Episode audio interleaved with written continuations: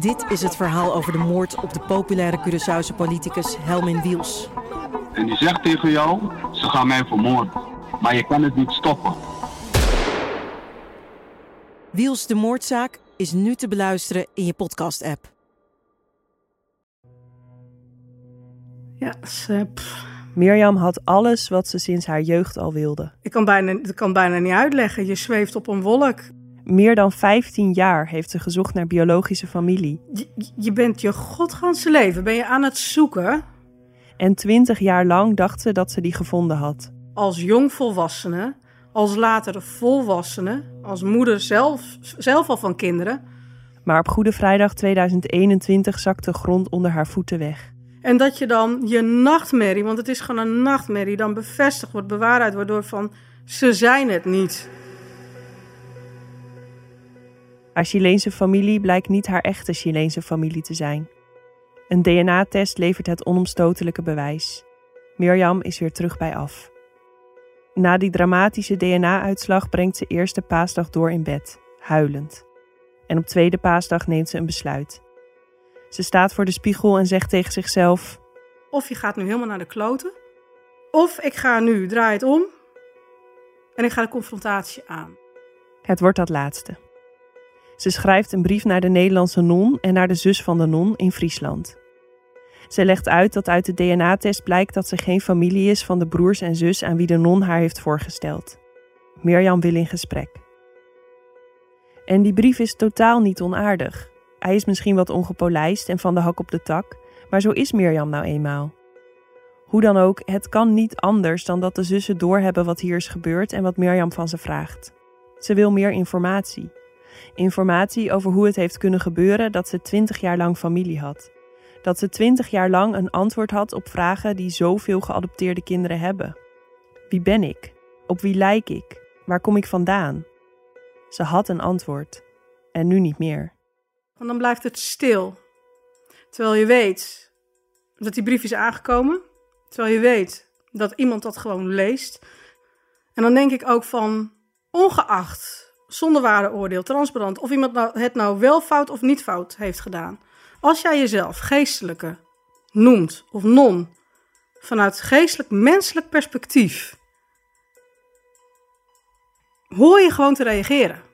En dat kun je schriftelijk doen, dat kun je telefonisch doen, dat kun je via een WhatsApp, een mail, whatever. En dat bleef stil een week. En toen ging de knop ook om. En na een week dacht ik, en nou ben ik er klaar mee. En toen heb ik een advocaat ingeschakeld. Dat ik dacht van, oké, maar nu gaat het hard tegen hard. En nu gaat het anders. Nou gaat het niet meer op de lieve Mirjam met de bak koffie en de bak thee. Dan wordt het inderdaad een advocaat. Die advocaat stuurt namens Mirjam een lijst met vragen naar de Nederlandse non. En nu komt er wel reactie.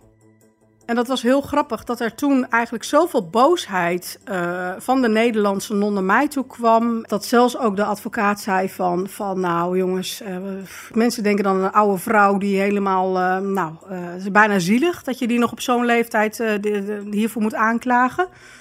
Maar haar toon en haar, haar ehm, ehm, reactie terug was verre van menselijk en, en humaan en, en- en non-achtig zou ik bijna zeggen. Toch wordt er een afspraak gemaakt. Ze spreken af in Tilburg en de non regelt daar een ruimte. In de hoop op een echt en eerlijk gesprek zegt Mirjam dat ze zonder haar advocaat komt. De non geeft aan dat haar advocaat er wel bij is. Maar dat gesprek heeft uiteindelijk nooit plaatsgevonden. Een dag van tevoren zegt de Nederlandse non af. En sindsdien is er nooit meer contact geweest.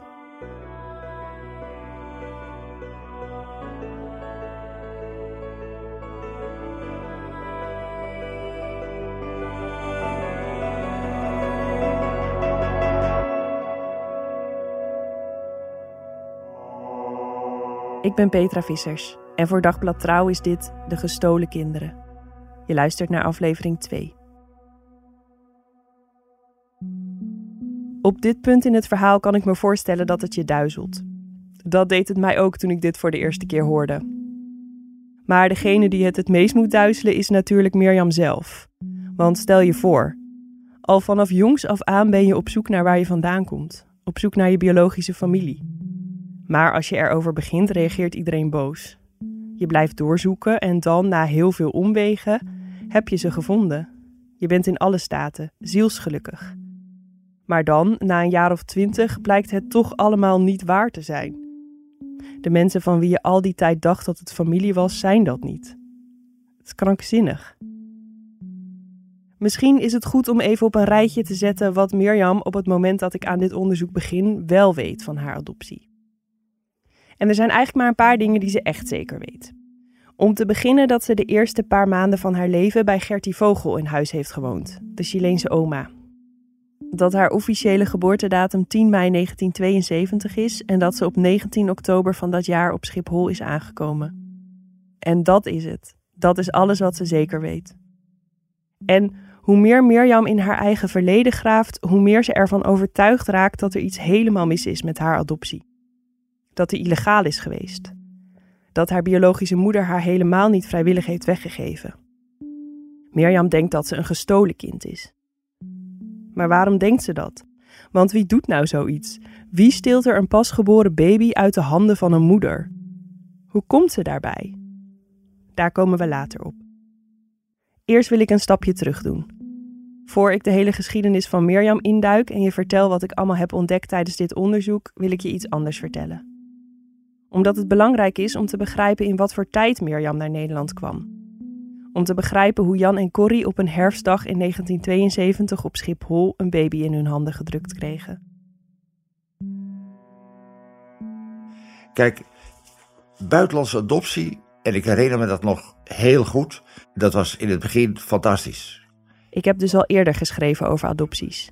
Maar dat was over adopties binnen Nederland. Nederlandse kinderen die naar Nederlandse echtparen gingen. De wereld van buitenlandse adopties is voor mij nog redelijk onbekend. Dus het leek me na dat gesprek bij Mirjam goed om me daarin te verdiepen. Ik besluit langs te gaan bij René Hoksbergen. Hij is de eerste hoogleraar adoptie van Nederland. Wij hielpen kinderen in nood. En die kinderen in nood waren er ook echt. Ik heb zelf in. Hij is van huis uit pedagoog en psycholoog. Zijn vrouw en hij werden in 1972 lid van Wereldkinderen. Een toen pas opgerichte vereniging van mensen die een kind wilden adopteren. Wij waren ook heel enthousiast. En ik was toen ook een paar dagen jonger dan nu. En de leeftijd speelde natuurlijk een rol. En al die, al die ouders, dat waren eh, dertigers. Het waren eigenlijk allemaal dertigers. En we waren heel enthousiast. Ik heb zelf in kinderthuizen in verschillende landen kunnen kijken hoe het met die kinderen ging. Ik praat dan over Zuid-Korea en, en, en India en de Filipijnen. En, en dan zag je kinderen in hele moeilijke omstandigheden. En hoera dat we daar ouders voor vonden.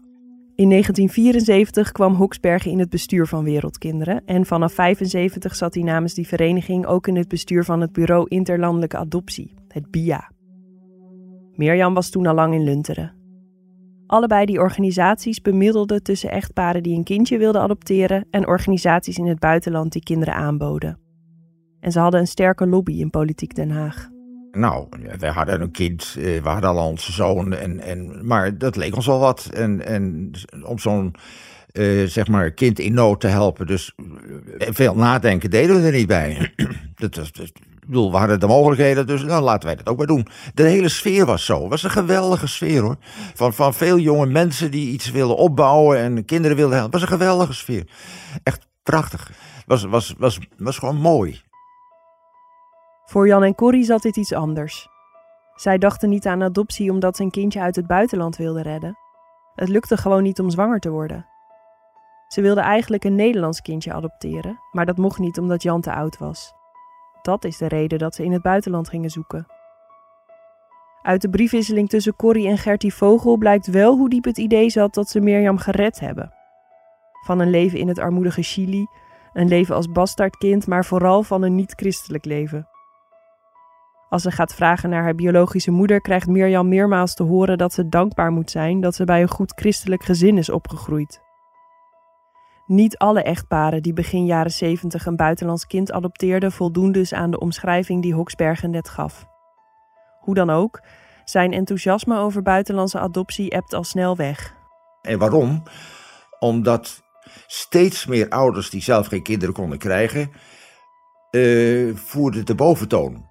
En niet het idealisme van ouders die het puur deden omdat ze gewoon een kind in hun gezin wilden opnemen. Maar ze hadden al twee of drie kinderen. Dus dat was een verschillende groep. En de sfeer werd anders. De sfeer werd sterker. Wij moeten zoveel mogelijk kinderen naar Nederland halen. En in die sfeer kunnen zich gauw uh, verkeerde mensen ontwikkelen die zorgen dat ze zoveel mogelijk kinderen krijgen. En het doet er niet toe hoe. Nou, en... Dat het doet er niet toe hoe gevoel herken ik. Het blijkt uit alles wat ik tijdens dit onderzoek heb gelezen over de manier waarop Jan en Corrie Mirjam naar Nederland hebben gehaald. Ik geef je een voorbeeld. Als Jan en Corrie in 1970 te horen krijgen dat ze geen Nederlands kind mogen adopteren, belt Jan de kinderbescherming kwaad op. In Mirjams dossier lees ik dat hij een medewerker vertelt dat hij zelf wel op zoek gaat naar instanties die in baby's handelen. Als die medewerker opmerkt dat veel organisaties een leeftijdsgrens hanteren, antwoordt Jan dat alle wetten hun mazen hebben. Hij zal er wel naar op zoek gaan. René Hoksbergen zag dus al snel dat er meer echtparen waren die bereid waren de mazen van de wet op te zoeken of er ver overheen te gaan. Hij vertelt dat hij tientallen jaren lang waarschuwde dat er bij adopties uit het buitenland veel te veel misging. Dat het te makkelijk was om een kind naar Nederland te halen. Dat het veel te vaak onduidelijk was of een kind wel echt een wees was. Dat het veel beter zou zijn voor kinderen om in het land op te groeien waar ze waren geboren.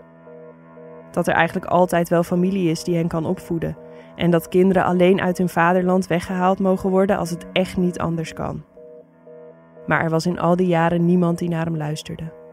En wat is, wat is uw verklaring dat u dat eigenlijk al 40 jaar zegt en dat niemand naar u heeft willen luisteren? Omdat men de belangen van adoptieouders die vreselijk graag een kind willen centraal stelde.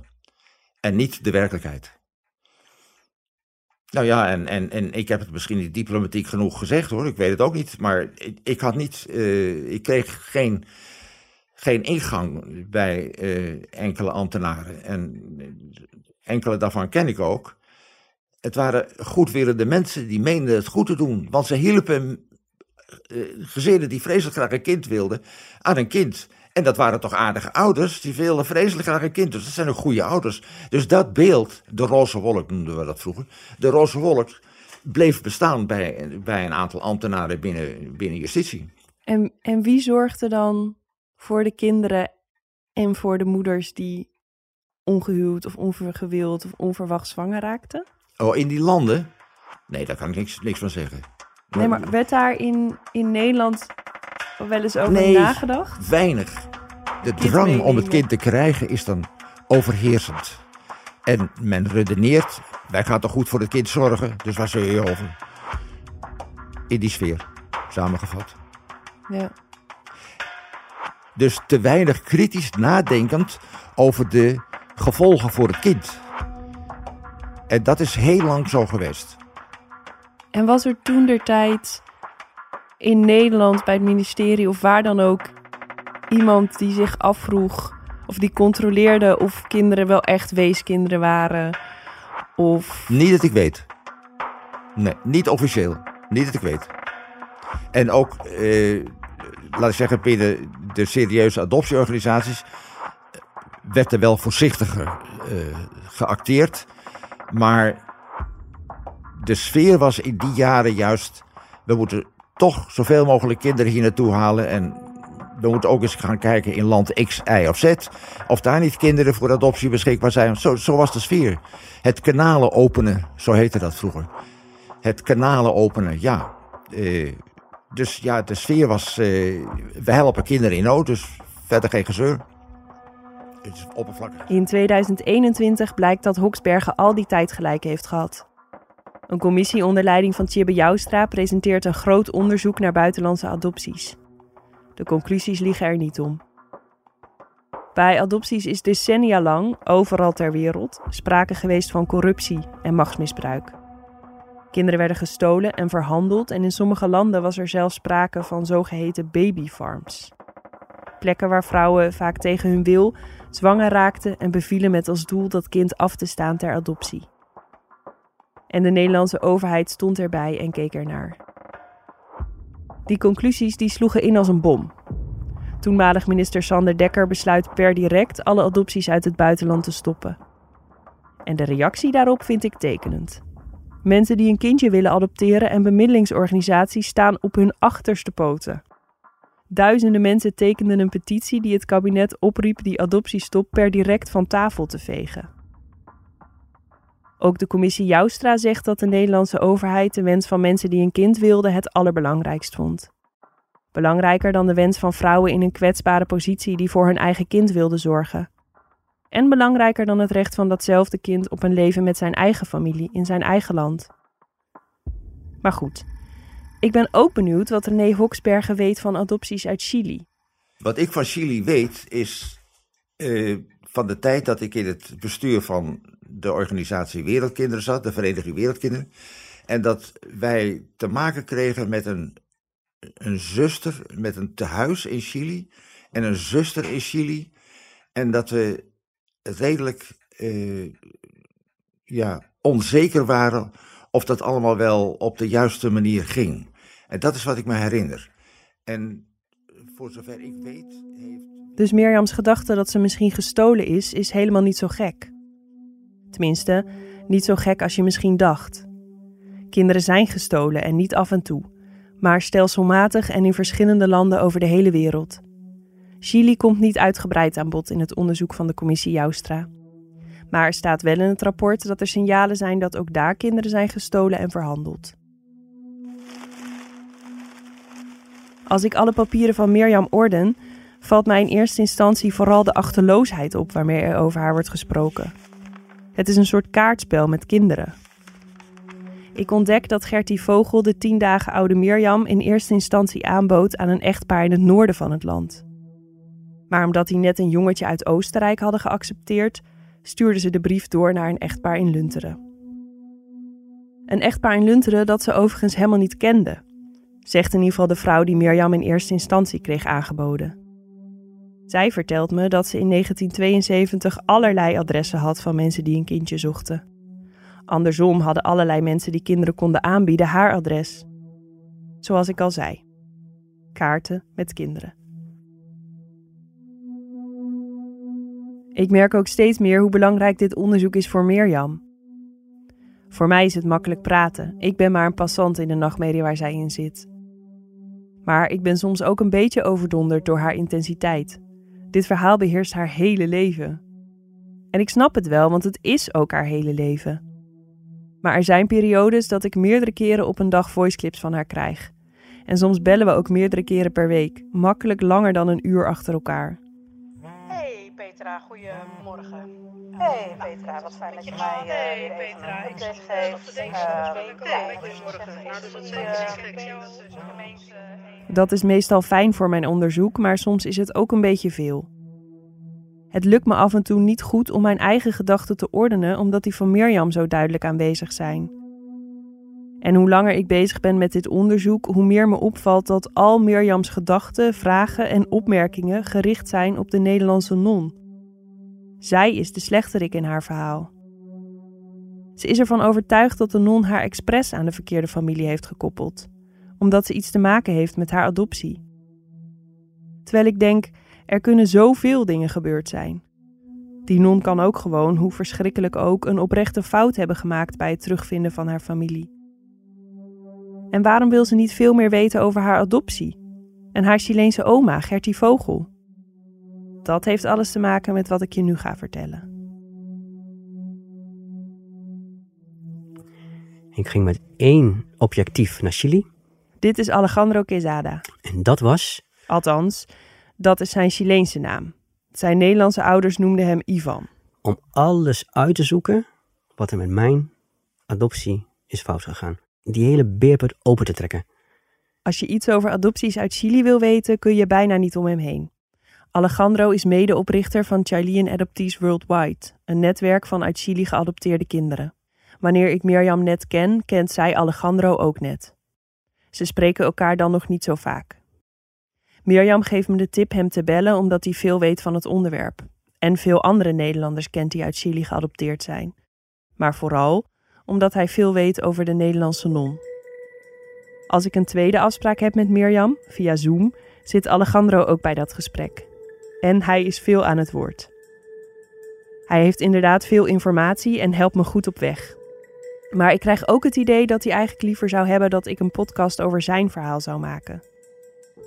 Een paar keer zegt hij dat ik Mirjam moet beschermen, uit de wind moet houden. Dat hij wil namens de Chileens geadopteerde met journalisten praat. Maar Mirjam lijkt mij eigenlijk iemand die prima haar eigen beslissingen kan nemen. Toch wil ik dat je Alejandro leert kennen. Want hij speelt een belangrijke rol in dit verhaal en uiteindelijk ook in het leven van Mirjam. Want ik denk niet dat ik overdrijf als ik zeg dat Alejandro zijn leven gewijd heeft aan de Nederlandse non. Hij ontmoet haar voor het eerst als hij 17 is. Als baby heeft hij in haar kindertehuis in Santiago gewoond. En wanneer hij als tiener contact wil met zijn biologische moeder, kan zij hem daarbij helpen.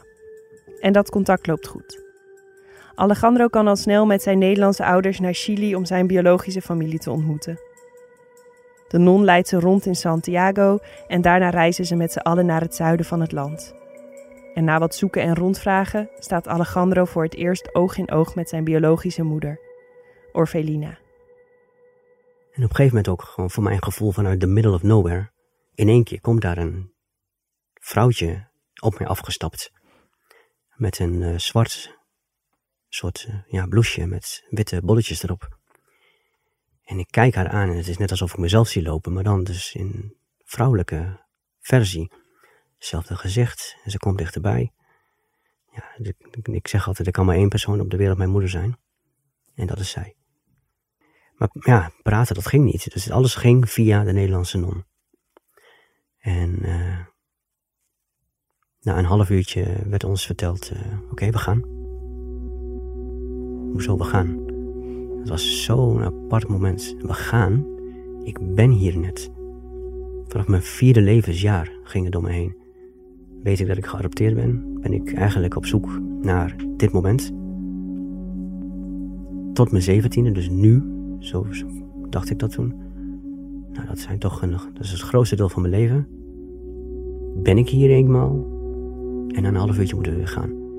Maar goed, Alejandro is 17 en durft niet tegen de non in te gaan. Ze vertrekken met z'n allen naar de stad Valdivia, maken daar een boottocht en dat is het zo'n beetje. Alejandro ziet zijn Chileense familie die reis niet meer. Als hij weer in het vliegtuig zit, ziet hij huilend de Andes onder zich vandaan glijden. Hij wil niet terug naar Nederland, naar dat land waar hij niets heeft.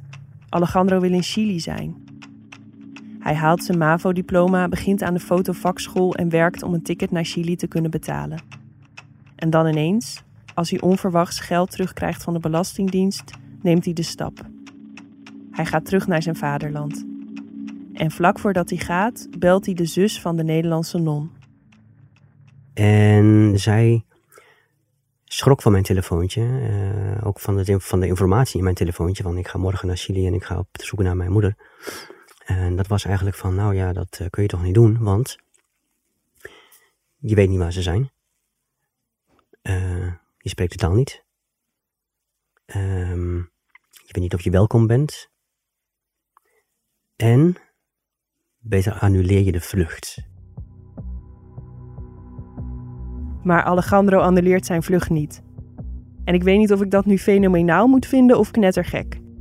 Je moet je realiseren, hij sprak inderdaad amper Spaans. Had een beetje geld, maar niet echt veel. En omdat zijn Chileense moeder in de tussentijd was verhuisd, had hij geen adres van haar. En Chili is groot. Heel groot. Maar het lukt hem.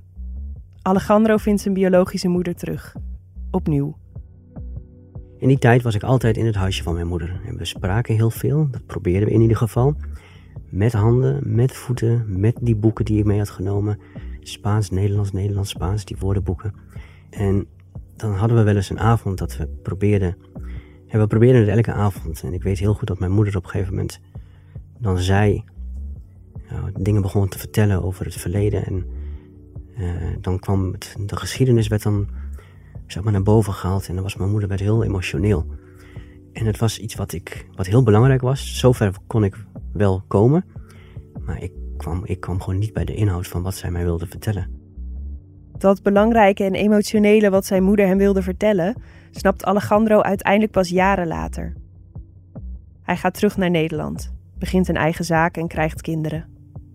In 2010 besluit hij met zijn gezin drie maanden naar Chili te gaan. Hij huurt een huisje in Valdivia, dezelfde stad waar hij destijds met zijn familie die boottocht maakte. En elke dag komt zijn Chileense moeder even langs. In die periode gaat zijn Spaans pas echt met sprongen vooruit. Een beetje bij beetje begint hij te snappen wat ze hem al jaren probeert te vertellen. Veertien was ze toen ze beviel van Alejandro. En als dan, een keer aan de ontbijttafel, het moment dat zijn moeder beviel opnieuw ter sprake komt, stort zijn wereld in. Zij zegt, ja maar zoon, jij bent niet naar Nederland gegaan omdat ik dat wilde. Jij bent naar Nederland gegaan omdat die non jou dood had verklaard. Zij heeft gezegd dat jij dood was. Nou. Zijn moeder vertelt hem dat ze hem thuis op de wereld heeft gezet. In hetzelfde huis waar ze elkaar voor de eerste keer weer terugzagen. Maar omdat ze na de bevalling veel bloed verloor, moest ze met haar zoon naar het ziekenhuis. En ze legde uit dat ze, toen ze daar aankwam, toen was daar een Nederlandse non, was daar een sociaal werkster en was er een uh, verloskundige. En de Nederlandse non, die, ja, die was in een soort van gesprek met deze mensen. Uh, ze was op een gegeven moment, wilde ze mij nog de borst geven. En in de avond wilde ze dat weer doen. En toen werd haar gezegd door de Nederlandse non en de andere mensen die erbij waren: nee, je kindje is overleden. Zijn moeder vertelt dat ze heeft gesmeekt om haar dode zoon te kunnen zien, maar het mocht niet. Ze vertelt dat ze is gaan schreeuwen, herrie is gaan maken. Dat ze zoveel herrie is gaan maken dat ze haar in het ziekenhuis een injectie hebben gegeven. Drie dagen later wordt ze wakker. Alleen, zonder zoon en zonder kind om te begraven. Die informatie geeft het leven van Alejandro een wending die zijn hoofd nog steeds doet tollen. Er gaat een bom af en de scherven zijn nog lang niet opgeruimd. Alejandro verlaat Nederland en gaat in 2014 met zijn gezin in Chili wonen. Definitief is dan het idee. Maar in datzelfde jaar gebeurt daar, aan de andere kant van de wereld, iets wat een enorme invloed op zijn leven heeft. En daarmee ook op het leven van Mirjam en op het leven van de Nederlandse non.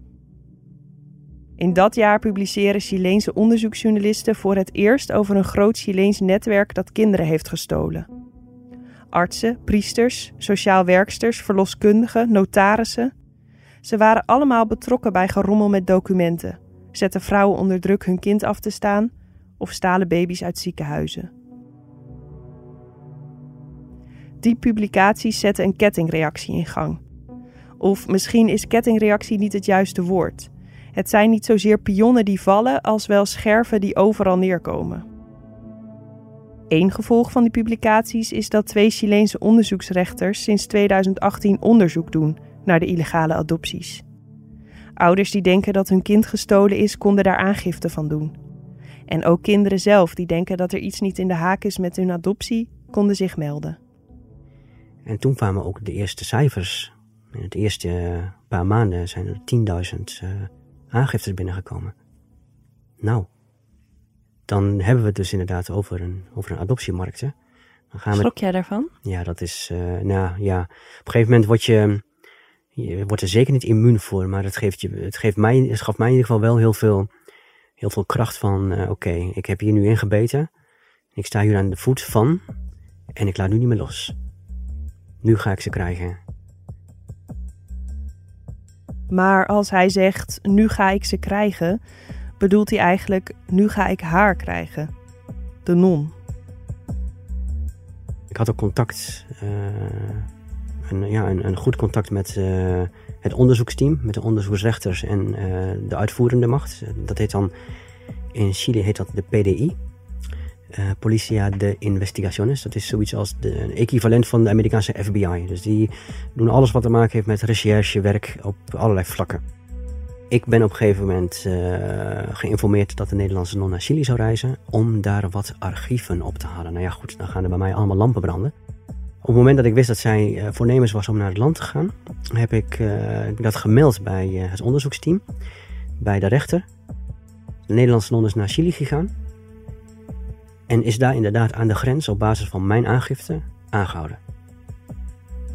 Het was mijn aangifte waarin ik aan heb gegeven dat uh, ik onrechtmatig van mijn moeder was gescheiden door haar. En op dat moment staat zij daar aan de grens en is zij blijkbaar gevraagd, medegedeeld eigenlijk, uh, u gaat met ons mee, vrijwillig of niet vrijwillig, maar u gaat met ons mee. De non wordt verhoord door de Chileense politie, maar mag daarna weer gaan en vertrekt naar Nederland.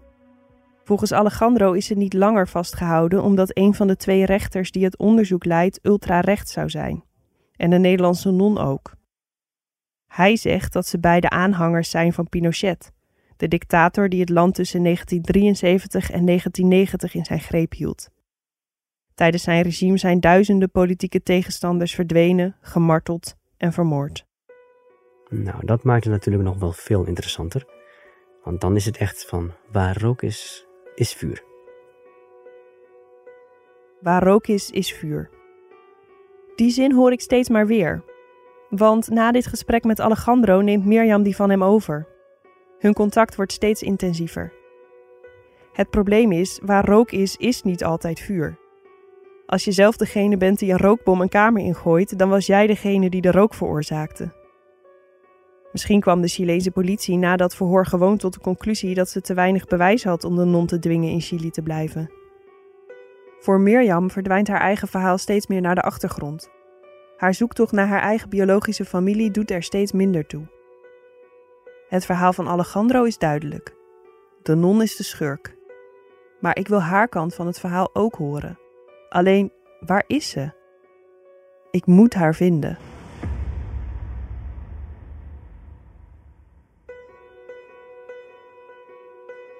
In de volgende aflevering van De Gestolen Kinderen begin ik mijn zoektocht naar de Nederlandse non.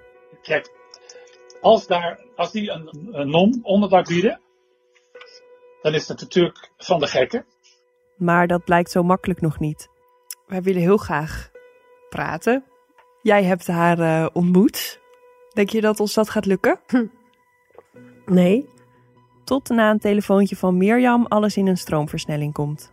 Hey Petra, met meer. Sorry dat ik jou stoor hoor. Hey, um, dat moet je even luisteren. Dit is echt heel bizar wat hier nou gebeurt.